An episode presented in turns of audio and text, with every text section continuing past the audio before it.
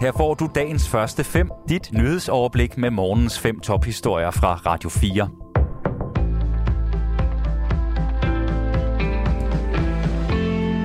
Det er tirsdag den 28. juni. Mit navn er Thomas Sand.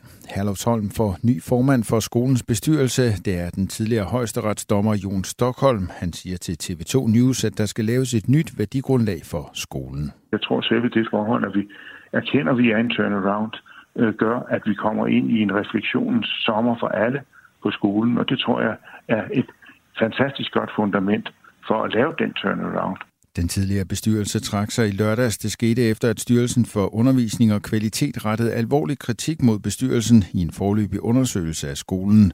Jon Stockholm mener, at det vil tage tid at ændre kulturen på skolen, og det når man ikke inden skolestart. Skolen starter 1. august, og det er lige så klart, at den kulturændring, øh, som skal gennemføres, tager lang tid, øh, og det er en dialog, og en spændende dialog, øh, som vi skal have. Så svaret på det punkt er nej. Men vi skal huske, at for langt de fleste elever er det en ordentlig velfungerende skole, øh, og de er rigtig glade for at være der. Det skal vi huske. Siger Jon Stockholm til TV2 News. Et russisk angreb på et indkøbscenter i byen Kremenchuk i det centrale Ukraine er en krigsforbrydelse, sådan lyder det i en udtalelse fra G7-landene. Vi står sammen med Ukraine i at sørge over de uskyldige ofre for dette angreb, skriver landene i en fælles udtalelse, som den tyske regeringstalsperson har delt på Twitter. Vilkårlige angreb på civile udgør en krigsforbrydelse. Den russiske præsident Putin og de ansvarlige vil blive stillet til regnskab. I udtalelsen lyder det videre, at G7-landene har gentaget deres ubetingede støtte til Ukraine. Vi vil fortsætte med at give finansiel, humanitær såvel som militær støtte til Ukraine, så længe det tager. Vi hviler ikke, før Rusland stopper sin onde og meningsløse krig i Ukraine. I går blev et indkøbscenter i byen Kremenchuk ramt af et russisk missilangreb ifølge Ukraines præsident Volodymyr Zelensky. Den ukrainske redningstjeneste oplyser, at 16 har mistet livet og at 59 er såret efter angrebet. Når havregryn, hakket oksekød og pasta kommer i indkøbskurven, skal der graves dybere i pengepungen end sidste år. Helt nøjagtigt er det blevet 490 kroner dyrere om måneden for en gennemsnitlig børnefamilie at købe dagligvarer. Det viser nye beregninger fra Fødevareministeriet, fortæller Fødevareminister Rasmus Prehn.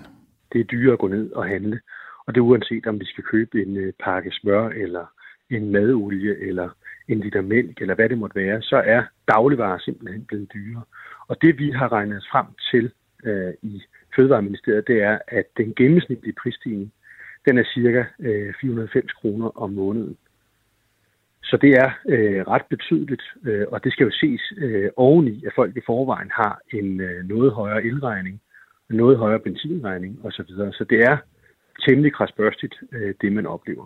Ifølge ministeren er det dog muligt at spare penge, hvis man begrænser madspil og følger kostrådene reducerer man øh, mængden af kød, så er det rigtig, rigtig godt øh, for klima, øh, det er rigtig, rigtig godt for sundhed, men det gør altså også, at den samlede omkostning om måneden, den bliver øh, billigere.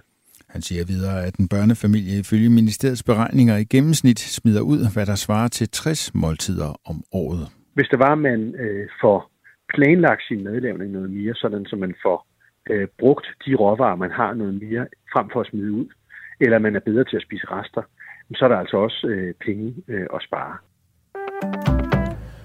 Udvalget, der undersøger stormløbet på kongressen i USA, har nu indkaldt til en ekstra høring i dag. Det skriver komiteen på Twitter. Anne Philipsen fortæller. Man kender ikke indholdet af høringen, men det drejer sig ifølge en erklæring om nyligt indhentede beviser. Kongressen holdt ellers i første omgang en pause i høringerne i to uger, og det var derfor ikke planlagt, at der skulle komme nye høringer om kongresstormen før i juli måned. Udover begivenhederne, der fandt sted 6. januar 2021, undersøger komiteen også tidligere præsident Donald Trumps rolle heri. Og vi bliver i USA, hvor en dommer i delstaten Louisiana har blokeret et abortforbud i staten midlertidigt. Det sker efter en af statens tre abortklinikker sagsøgte staten og sagde, at det abortforbud, der lå klar til at blive gennemført i staten, mangler de forfatningsmæssige nødvendige garantier, der forhindrer vilkårlig håndhævelse. Blokeringen betyder, at abortklinikker, der ikke har kunne udføre deres arbejde siden fredag, kan genoptage arbejdet. Dagens første fem er tilbage igen i morgen tidlig.